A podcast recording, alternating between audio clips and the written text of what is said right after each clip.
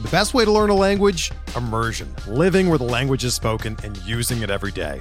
But if that's not in the cards this year, you can still learn a language the second best way, and that's with Babbel. Be a better you in 2024 with Babbel, the science-backed language learning app that actually works. Don't pay hundreds of dollars for private tutors or waste hours on apps that don't really help you speak the language.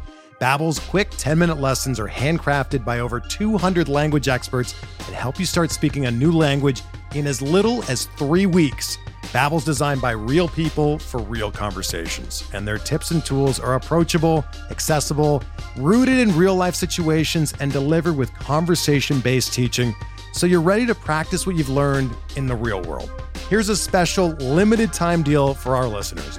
Right now, get up to 60% off your Babbel subscription at babbel.com slash bluewire. That's 60% off at babbel.com slash bluewire, spelled B-A-B-B-E-L dot com slash bluewire. Rules and restrictions apply.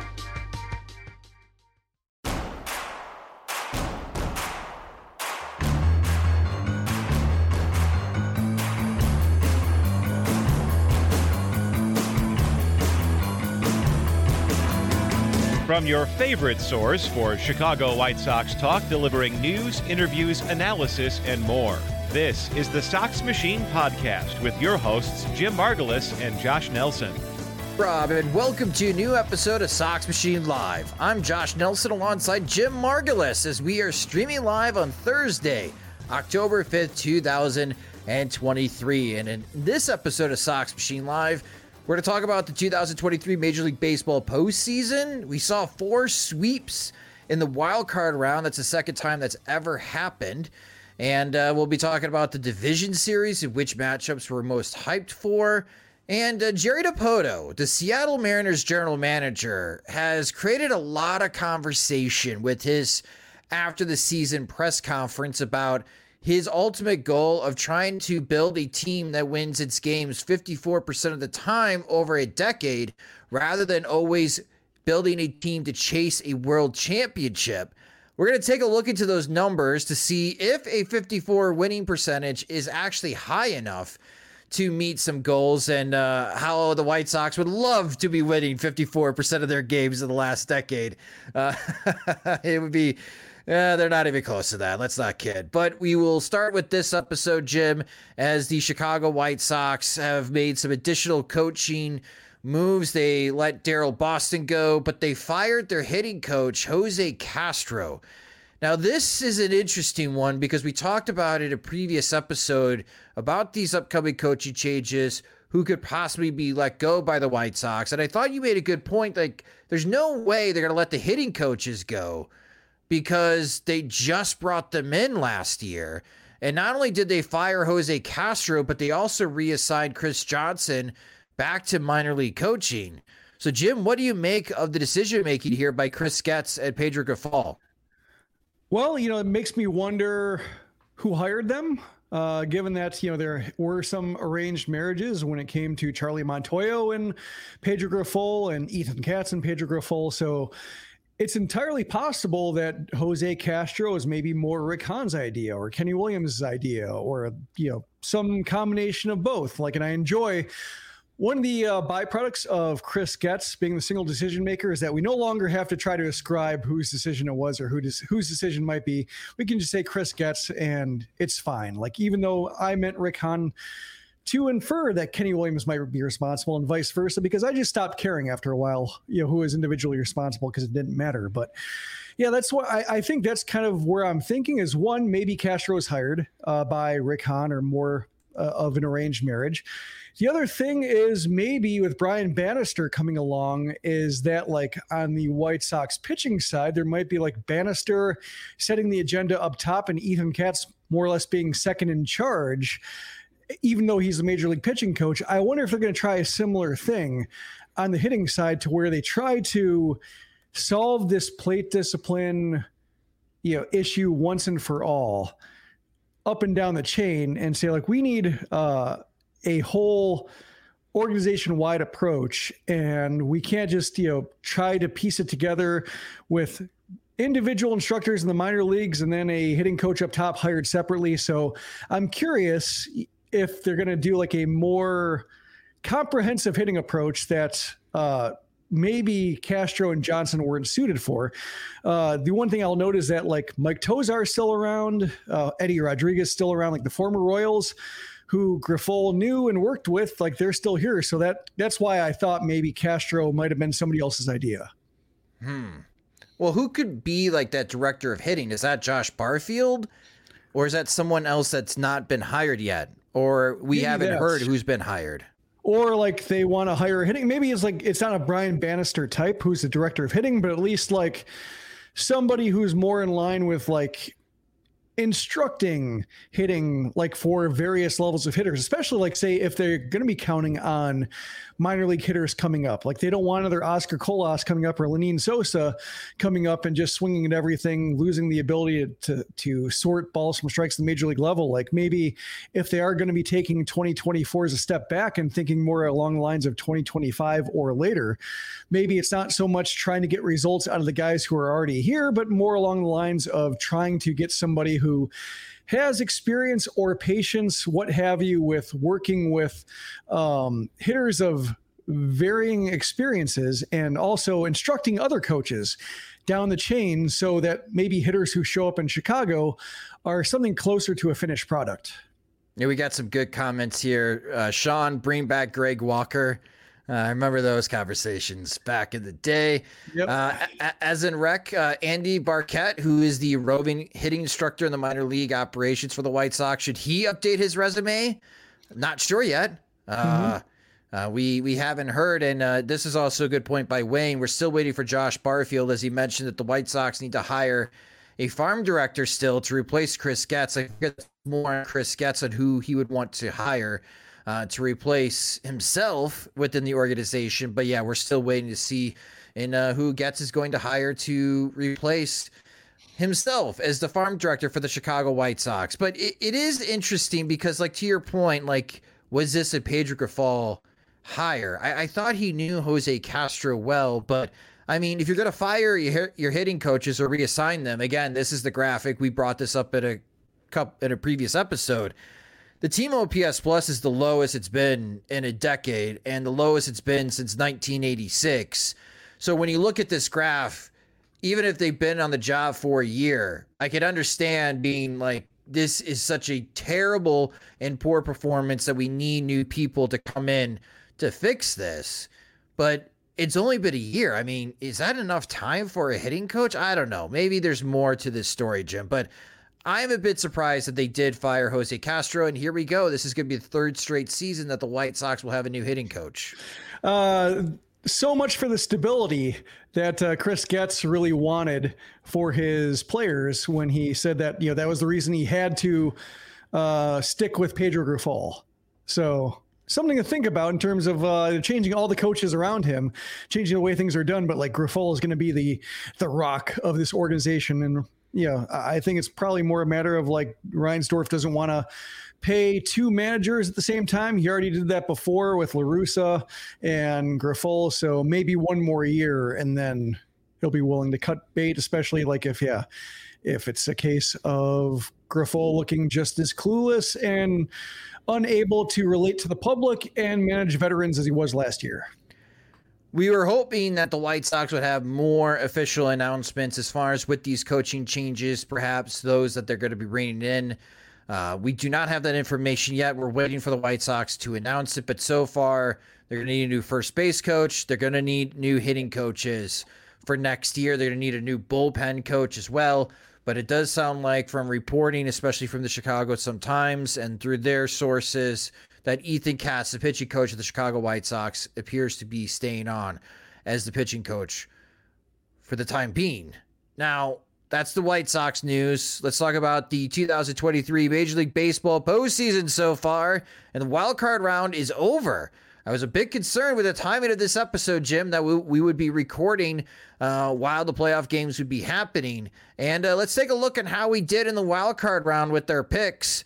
And uh, we both went two for four. So, Jim, you aced the National League, man. Mm-hmm. Missed on the American League. yeah, so much for my World Series pick. Uh, yeah, I should have. Uh, you know, followed the Monty Hall problem and just changed my answer from the Blue Jays once the postseason arrived. But there we go. Yeah, the American League East teams struggled. The Blue Jays only scored one run in two games, and the Tampa Bay Rays only scored one run in two games.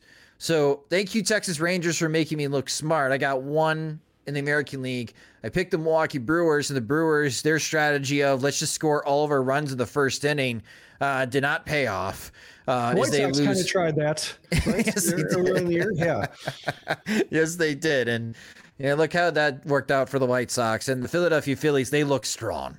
They look really strong, and we're running the Sox Machine Pick'em Challenge on the website. We have many people who got three right. Nobody got four. There are many submissions with zero right. Uh, so we have nobody nobody aced the first round. Nobody aced the wild card round in the pick'em. Uh, many have zeroed out uh, in the pick'em in the wild card round, but lots of three. So good job, everybody. If you're seeing your username right now, and uh, we'll keep track of that going into the division series. And you know, with the division series, Jim, I think there's two really interesting matchups in both the American and National League.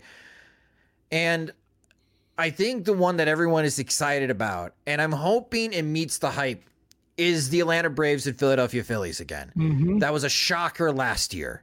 And it just, speaking of shell uh, being a shocker of a result, it seemed like Atlanta last year, especially those games at Philadelphia, were shell shocked.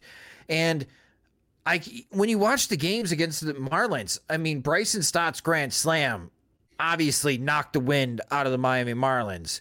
But that crowd has been a huge difference maker in the last couple of postseasons here.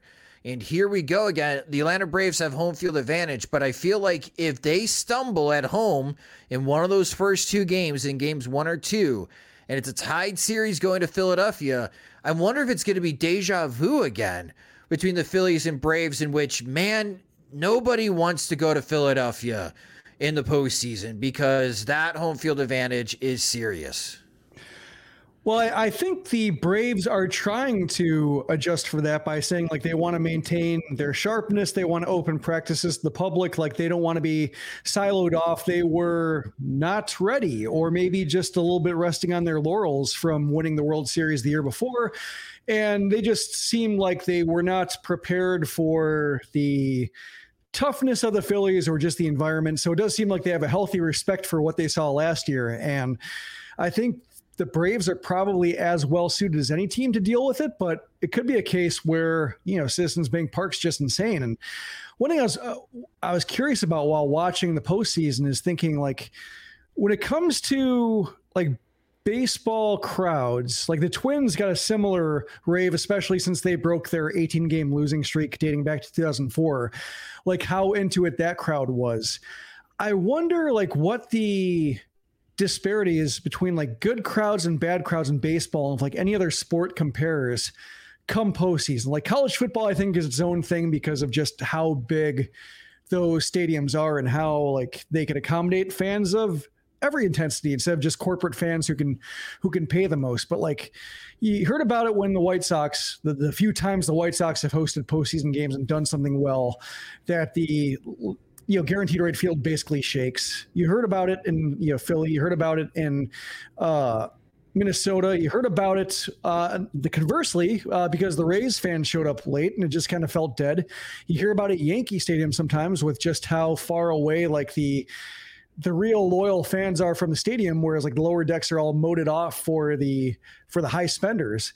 But like I'm I'm really curious just how it compares because I think basketball uh, arenas are all kind of standard, hockey arenas are all kind of standard in terms of just you know they're all pretty much you know now that they're all like arenas that aren't like concrete and brick and wood mm-hmm. now that they all have cushioned seats and everything like that like i imagine the sound is more or less regulated into something like a, a pretty steady roar. But it seems like baseball, the way that writers have been talking about how different it is, seems like there is some room for fans to really differentiate what kind of environment teams are playing in and maybe make it tough, especially like if a team like the Phillies can get ahead early. Yeah, I, I'm glad you brought up the Minnesota Twins because we both.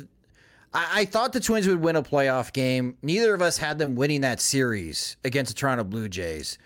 And they won it very low scoring. The Twins only scored five runs in two games. And in game one, Royce Lewis hit two homers uh, to really put his stamp onto this postseason early for Minnesota. So it's not like Minnesota's offense is like Texas, right? Texas put up 11 runs in two games on the Tampa Bay Rays. That's impressive. Scoring five in two games is not that impressive, but the Blue Jays only scoring one run. And it did seem like watching those two games in Minneapolis that the Blue Jays players themselves were getting impacted especially when the Twins came up with big plays like Carlos Correa's single with the bases loaded. And I mentioned Royce Lewis hitting those two homers, and just it sounded like a big explosion went off in fan enthusiasm at Target Field. I, I'm with you. Like, I'm curious on how this is going to go because you know that crowd's going to be wild in Minneapolis for the Houston Astros games. And there's a big storyline with that, with Carlos Correa facing his ex team and we'll see on how that goes. But I'm really hyped for Philadelphia and Atlanta. I'm also really hyped with Baltimore and Texas. Like mm-hmm. the Rangers offense, legit. You saw it in those two games against Tampa. Tampa defensively made many mistakes. I was really surprised by that on just how sloppy defensively the Rays were, but you can't do that when you're facing an elite offense like the Texas Rangers. And now we're getting two elite offenses against each other and the Orioles and Rangers. And we talk about crowd. I can I have to imagine the crowd at Camden Yards is going to be very energized, Jim. Like I I know that it's NFL season, it's football season now, and that dominates the TV ratings.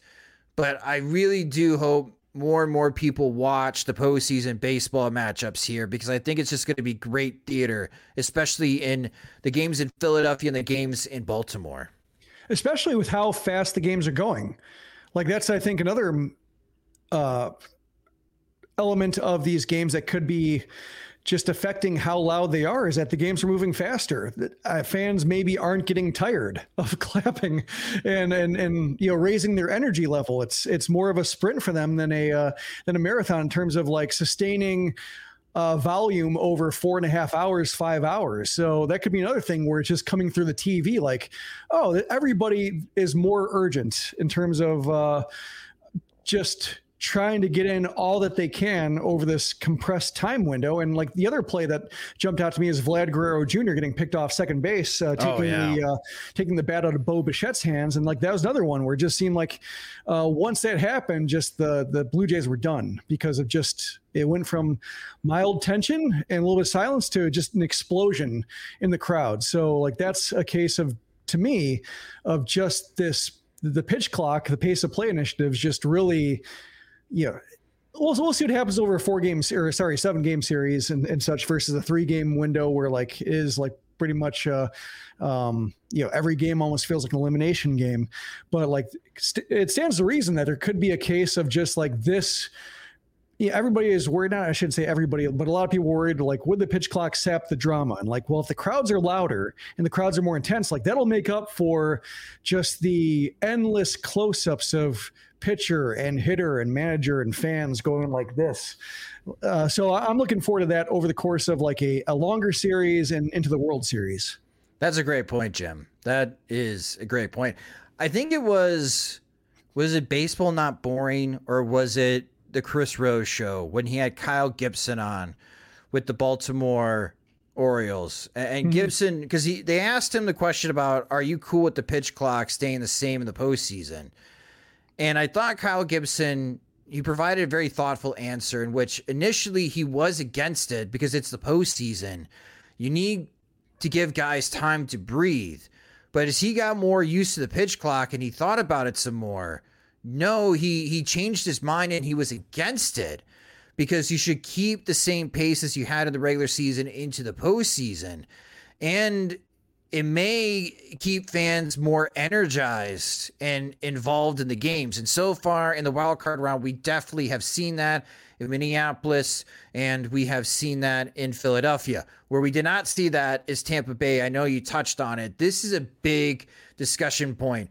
And I'm wondering if this is going to be used in future owners' meetings, especially because the Rays right now are trying to get enough money here to build a new stadium. But that new stadium appears to be within walking distance of where the current one is in St. Petersburg. And there's a lot of people questioning whether or not St. Petersburg, Florida can actually support a Major League Baseball team after what transpired as far as attendance wise of the wild card. Jim, it's got to be tough, man. I mean, it's three o'clock in the afternoon, weekdays.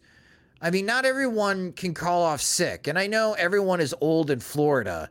And listen, you, you can't fill a stadium with 30,000 senior citizens and be rattling cowbells like the some of the Rays fans do and try to drum up some noise. They're, they're not going to do that. Mm-hmm. But I, I'm wondering if these two games is going to be used by some of the MLB owners when the Rays ask for some money from the league to help build a new stadium are we sure that we still want to keep the Rays in St. Petersburg?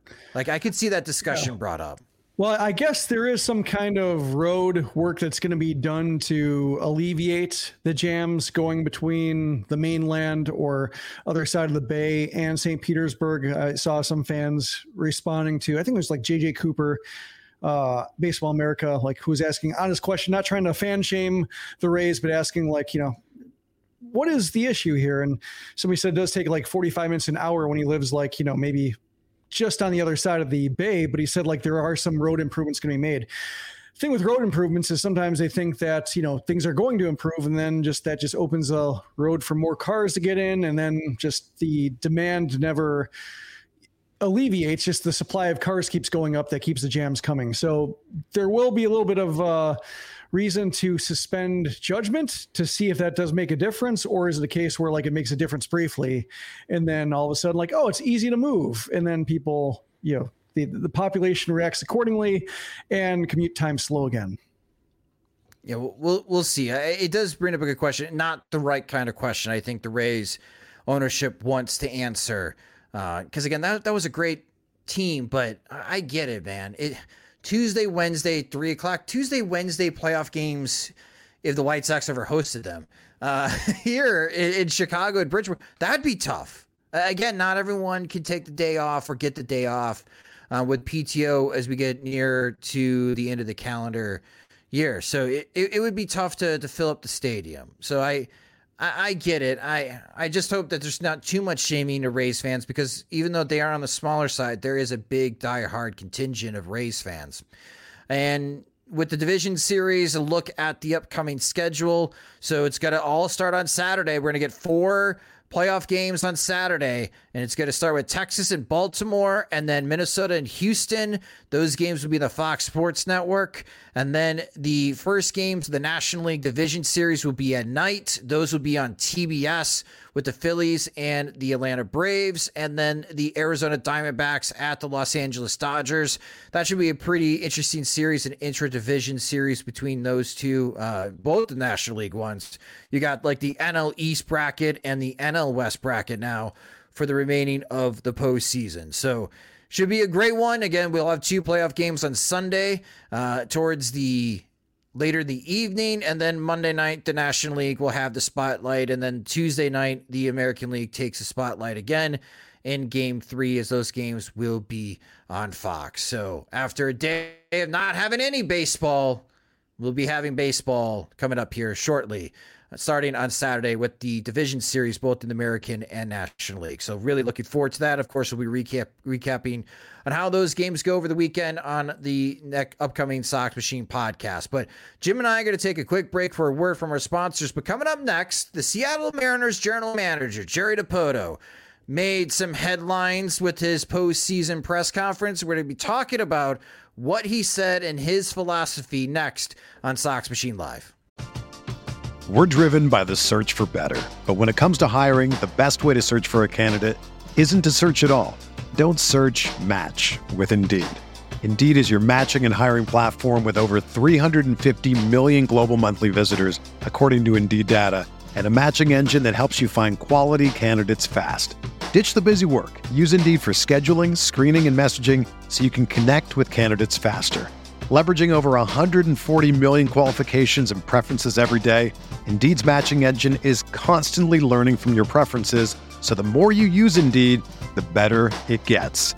Join more than 3.5 million businesses worldwide that use Indeed to hire great talent fast. And listeners of this show will get a $75 sponsored job credit to get your jobs more visibility at Indeed.com slash BlueWire. Just go to Indeed.com slash BlueWire right now and support our show by saying that you heard about Indeed on this podcast. That's Indeed.com slash BlueWire. Terms and conditions apply. Need to hire? You need Indeed. The biggest acts are visiting Chicago this summer, on top of all the baseball games and other great concerts, theater shows, too. It can be quite the chore and headache trying to secure tickets to all of these shows and events. Buying tickets shouldn't be stressful. Use Game Time to purchase your tickets. Game Time is the fast and easy way to buy tickets for sports, music, comedy, theater near you. They've got killer deals on last minute tickets, and their best price guarantee helps eliminate stressing over tickets. If you find tickets in the same section or even row for less, Game Time will credit you 110% of the difference. That's why Game Time is the fastest growing ticketing app in the country. Download the Game Time app, create your account, and get $20 off your first purchase using our promo code SOXMachine. Terms and conditions apply. Again, create an account and use our promo code SOXMachine for $20 off your first ticket purchase. Game Time. Last minute tickets, lowest prices guaranteed. Go back to Sox Machine Live, and uh, Jerry Dipoto made some headlines with his postseason press conference. And this is what he had to say when asked about if this season was a success for the Seattle Mariners. And Jerry Dipoto said, quote, if what you're doing is focusing year to year on what do we have to do to win the World Series this year, you might be one of the teams that's laying in the mud and can't get up for another decade. So we're actually doing the fan base a favor and asking for their patience to win the World Series while we continue to build a sustainably good roster. Now that's what Jerry Dipoto said, and boy, that made some Seattle Mariners fans angry because Dipoto would add on that his goal over a decade is to have a winning percentage of 540. So winning 54% of the games over a decade. Now, as two people who cover the Chicago White Sox, Jim, I would love for the White Sox to have that type of success. They're not even close to winning 54% of the games, but it has generated a lot of conversation, especially on social media and those that cover baseball, on what are the true intentions of baseball general managers. Because isn't that their job? Isn't their job supposed to build a roster that could win a championship year in, year out? So, using Dipoto's goal of a 540 winning percentage, a few more visuals here for those that are watching on YouTube, for those that are listening to the audio version of the podcast. I'll give you the play by play. So the first graph that I'm bringing up is the American League Central winning percentage, and this is from the 2012 to the 2023 season. And what the records, the winning percentages are for each place in the division, all the way from the division winner to last place, fifth place, and what that has been over the last 12 seasons, including the shortened 2020 season. And as you can see, for those that are watching with the Dipoto goal, most of the time, if you have a fifth, a 540 winning percentage, you're in second place in the American League Central. And when you look at the American League wild card, since the wild card has expanded, now we have six teams. When you look at the wild card, more times than not, you're not going to make the playoffs via the wild card with a 540 winning percentage, which comes out to be about 88 wins. So for the American League Central, during from 2012 to 2023, the average wins by place for the division, the average division winner has won 94 games in the American League Central since 2012. Second place has been 85 wins. So, it, it, yeah, if you're averaging 87 to 88 wins per season, you're going to be finishing second place in the American League Central. Third place for those interested is 79 wins. Fourth place is usually 68 wins. Last place, the average has been 63 wins in the American League Central.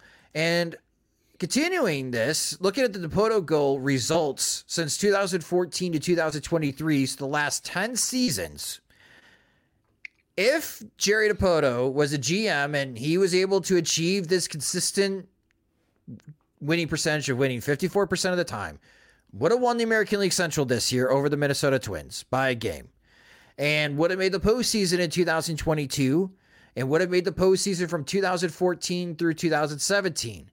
But you would have missed the postseason four straight years from 2018 to 2021. And many teams outside of the White Sox would probably fire you uh, as general manager if you missed the postseason four straight times, if that was the expectation from ownership. So, from a White Sox perspective, when I'm looking at this chart of like the last 10 years and being able to say, wow, if the White Sox had a 540 winning percentage, Jim, they would have made the playoffs with this format six years. Like out of the next 10 years, the White Sox would make the playoffs six of those years. We would take that in a heartbeat, Jim, mm-hmm. in a heartbeat. So, I get what Jerry Dipoto is saying. But from a Seattle Mariners fan base perspective, that's just so hungry for postseason success and for a lot of fan bases around Major League Baseball, think like the Yankees, the Dodgers, the Braves that have had this type of sustained success or better, scratching their head and being like 540 winning percentage, that's not good enough. Like, what do you make of what Jerry Dipoto said? And is this applicable? And do you think this is a shared sentiment amongst many of the MLB GMs? I think it makes sense in the big picture. I think for like maybe an owner, that makes sense to say like you know a 540 winning percentage over 10 years because like baseball is a zero sum game. So that means like if half the teams are winning at a 540 clip half the teams are winning at a 460 clip. And so you'd rather be the 540 team than the 460 team and that's usually okay.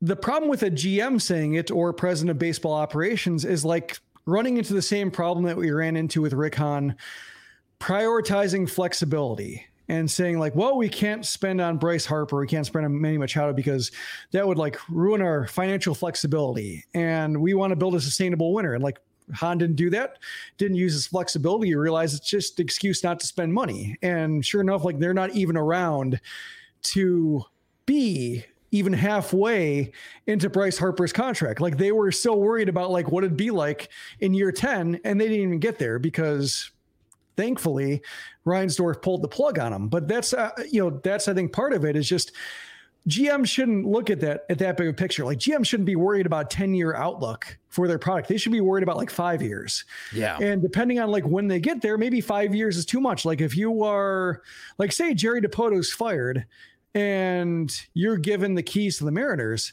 you're not saying 540, you're saying like 580, 600. You're looking at a team saying, we're on the doorstep of being great. Let's make this team great and let's shoot for 600. Uh, and then, like, say, if you're the White Sox, if you're taking over from Chris Getz, you're like 400 would be a dream, basically. Uh, then, you know, it might not make sense to try to get to the World Series as fast as possible when you're dealing with that size of a mess. It might take two or three years to untangle, and then you'll see what the best road forward is and like when to push and what areas to push with. So, like, that's, I think, what the problem is. It makes sense from a certain perspective, but like, I don't want my GM talking in 10 year increments because that's terrible for the fans. Like, they shouldn't be so comfortable as to say, uh, you know, I, I need to wait until 2030 to really understand how my vision's going. Like the, the, the results should be a lot sooner. Like Dave Dombrowski, like he's been, uh, you know, and we just saw in the comments here from Rex saying Dave, Dombrowski, Dave Dombrowski nods with enthusiasm. Like, yeah, he pushes the gas pedal when he sees an opportunity. And if it doesn't work, like he accepts his firing and moves on to the next team that really wants somebody like him to press on the gas pedal.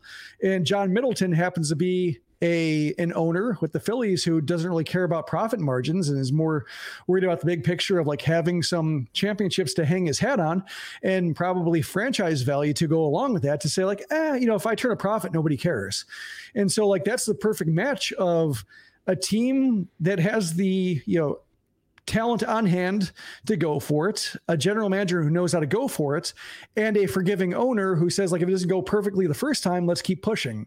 And sure enough, like even you know last couple years, firing Girardi and then you know uh, rallying from that and having the lackluster first half with Trea Turner not being great, and all of a sudden Trea Turner's invincible, and now they look like as tough as any team in the postseason right now.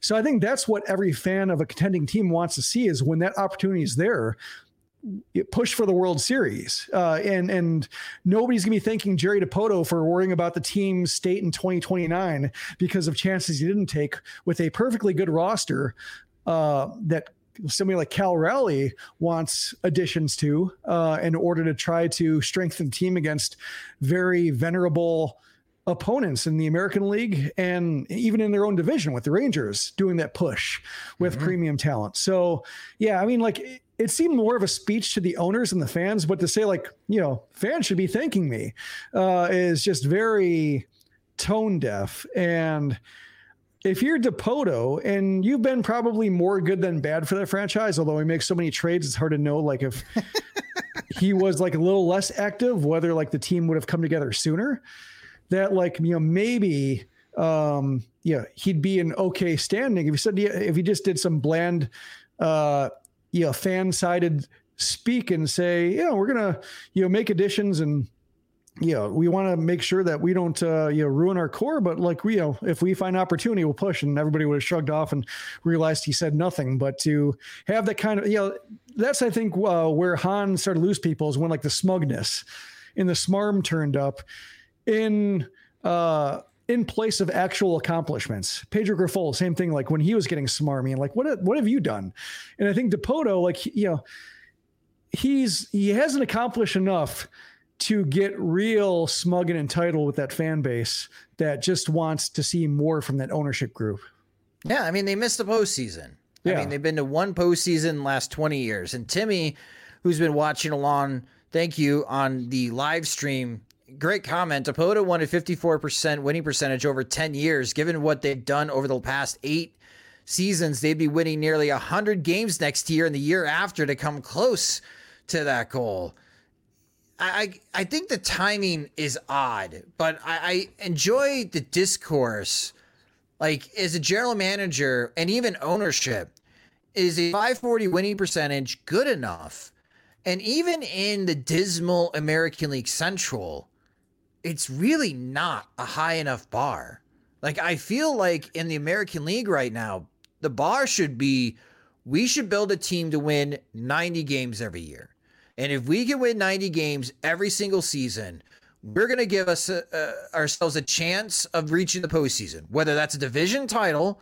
And as I already displayed as far as the visual for those watching the video, Sometimes you win the division with 90 wins in the American League Central. More times than not, you don't.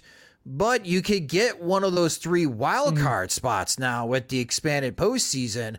And getting into the postseason means postseason revenue, and that helps with the bottom line. So even if ownership like Jerry Reinsdorf wants to finish in second place every year because he feels like he needs to continue dragging out a carrot, uh, in front of the White Sox fan base when they're like waiting for a grandpa to go to retirement home and somebody else run the organization. Mm-hmm. When you got people like Reinsdorf that want to aim for second place, I, I think it's not 87 or 88 wins, and maybe I'm nitpicking here. It's not a 540 winning percentage here, Jerry Dipoto. It's more like a five fifty. it's like a fifty-five and a half percent winning percentage. You, I think you got to try to win ninety games every year in the American League if you have serious aspirations of reaching the postseason every single year. And if you're one of those guys that's like, listen, the postseason is a crapshoot, Jim. Random things happen. Maybe my team, an offensive juggernaut, wins 99 games this year, but they score one run in two games. There's not much I could do as a GM at that point. Uh, I built a great team that won 99 games. They just didn't do anything in the postseason. Even if you still believe in that, you should, as a GM, you should still try to be making the postseason. And I think in the American League, 90 wins is the target. Yeah, I, I, thinking about like 540 over 10 years. I think you know it makes a little bit of sense just because like it's hard to go like more than a standard deviation above 540 winning games. Like Baltimore had a 623 winning percentage at the very top of the American League.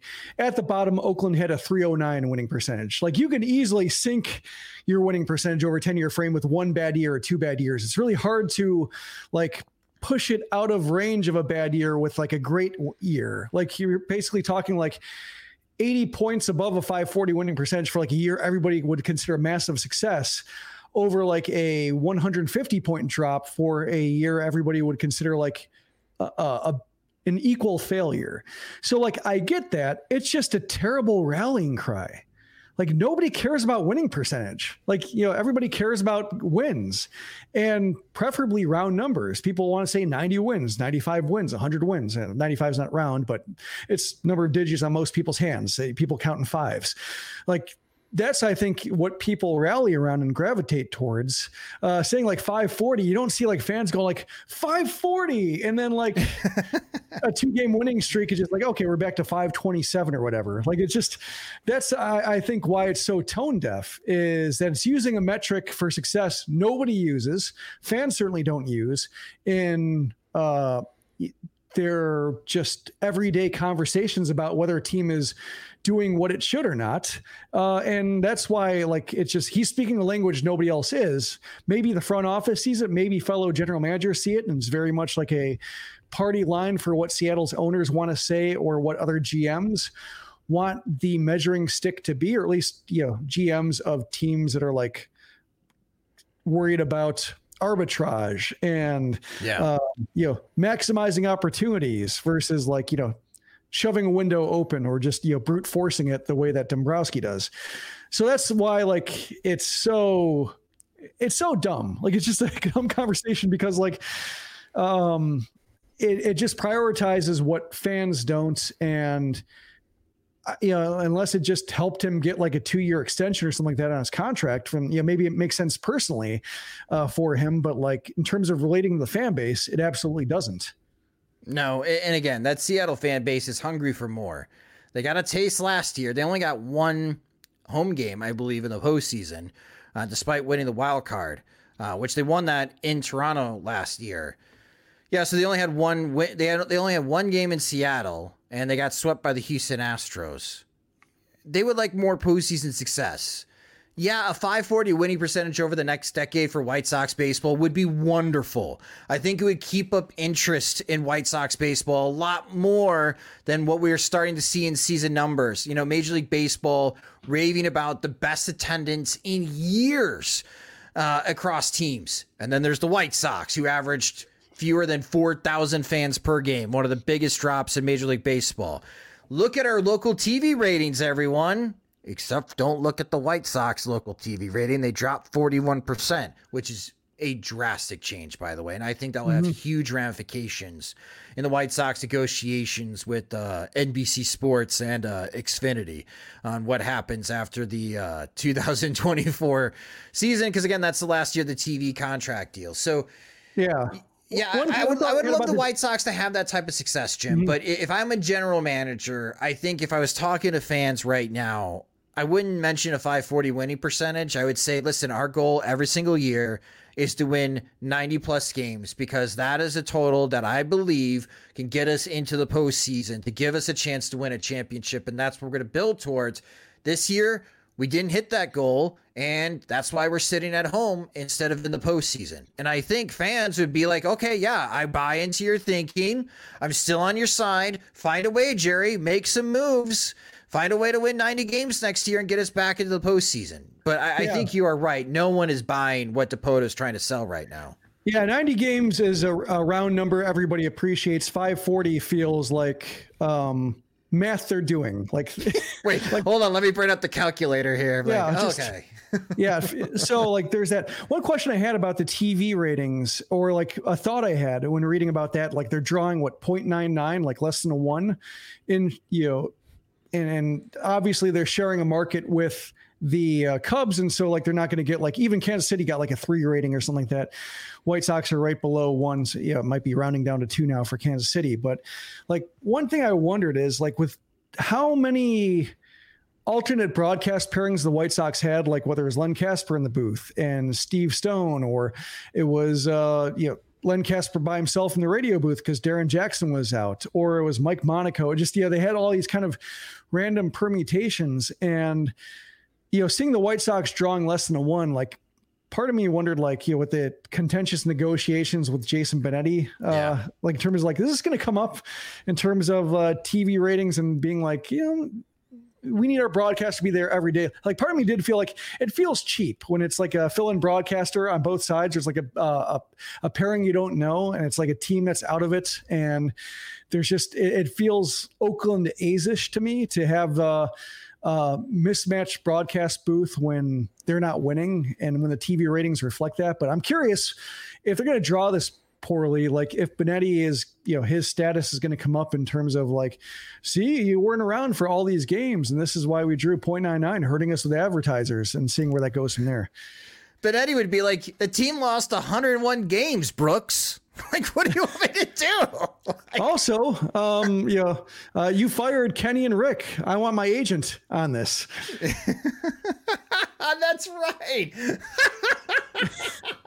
I totally forgot about that. Yeah. What a shout out. What a callback, Jim. That's fantastic. Yeah, so, but part of me wonders, like, you know, if Benetti is leaving himself open to just do it, being absent while the team's this bad, and they'll just say, like, well, you know, everybody can count on Jason and Steve being there. Uh, we would have drawn, you're costing us this amount of dollars because if we drew a 1.3 instead of a 0.9, uh, imagine what we do. So, yeah, I'm not looking forward to that, but I'm curious whether we'll see that unfold.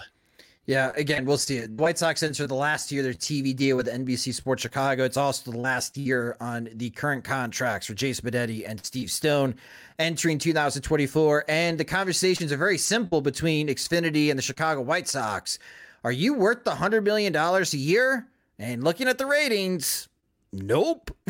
so mm-hmm. so that's probably why in 2025 I think the White Sox and the Blackhawks and the Chicago Bulls will move over to Stadium uh, as the new television provider, and then that's Jerry paying Jerry for media rights, and let's see and how weird that gets. But that will do it for this episode of Sox Machine Live. It is Thursday, so if you are watching us, you can hop over to our friends from the 108 at youtube.com slash from the 108. You can go ahead and start watching their show as we wrap up here. And if you just discovered Sox Machine Live, you could follow us on social media. We're everywhere now on social media, and I'll have to update this slide soon. We're at Sox Machine. You can follow me at Sox Machine underscore Josh. If this is the first time you're watching a Sox Machine video, please subscribe to our Sox Machine YouTube channel at youtube.com slash Sox Machine. And also you can listen to the audio version of this show wherever you listen to podcasts such as Spotify and Apple Music. And if you enjoy our work, you can get more by signing up at our Patreon at patreon.com slash soxmachine, where our Patreon supporters get exclusive content. And they also get ad-free versions of both the podcast and website. Monthly plans start at $2, or you can save with an annual subscription. Again, sign up at patreon.com slash soxmachine. Sox Machine Live is a production of SoxMachine.com, your home for all things Chicago White Sox baseball and part of the Blue Wire Podcast Network. Alongside Jim Margalus, I'm Josh Nelson. Thanks for watching and listening.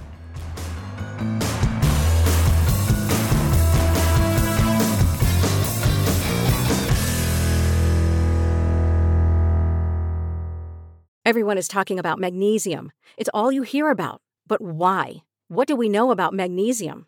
Well, magnesium is the number one mineral that 75% of Americans are deficient in. If you are a woman over 35, magnesium will help you rediscover balance, energy, and vitality. Magnesium supports more than 300 enzymatic reactions in your body, including those involved in hormonal balance. From functional medicine doctors to mental well being and female hormone experts, we all know that magnesium is the one mineral to improve all aspects of well being and health. But which one? Magnesium Breakthrough from Bioptimizers, the trusted choice recommended by leading experts with seven best absorbed forms of magnesium to ensure your body receives the support it needs for overall well being. Go to bioptimizers.com slash balance today and use code BALANCE10 for 10% off. Support your journey to wellness at B-I-O-P-T-I-M-I-Z-E-R-S dot com forward slash balance. Magnesium Breakthrough from Bioptimizers, your foundation to optimal health and vitality.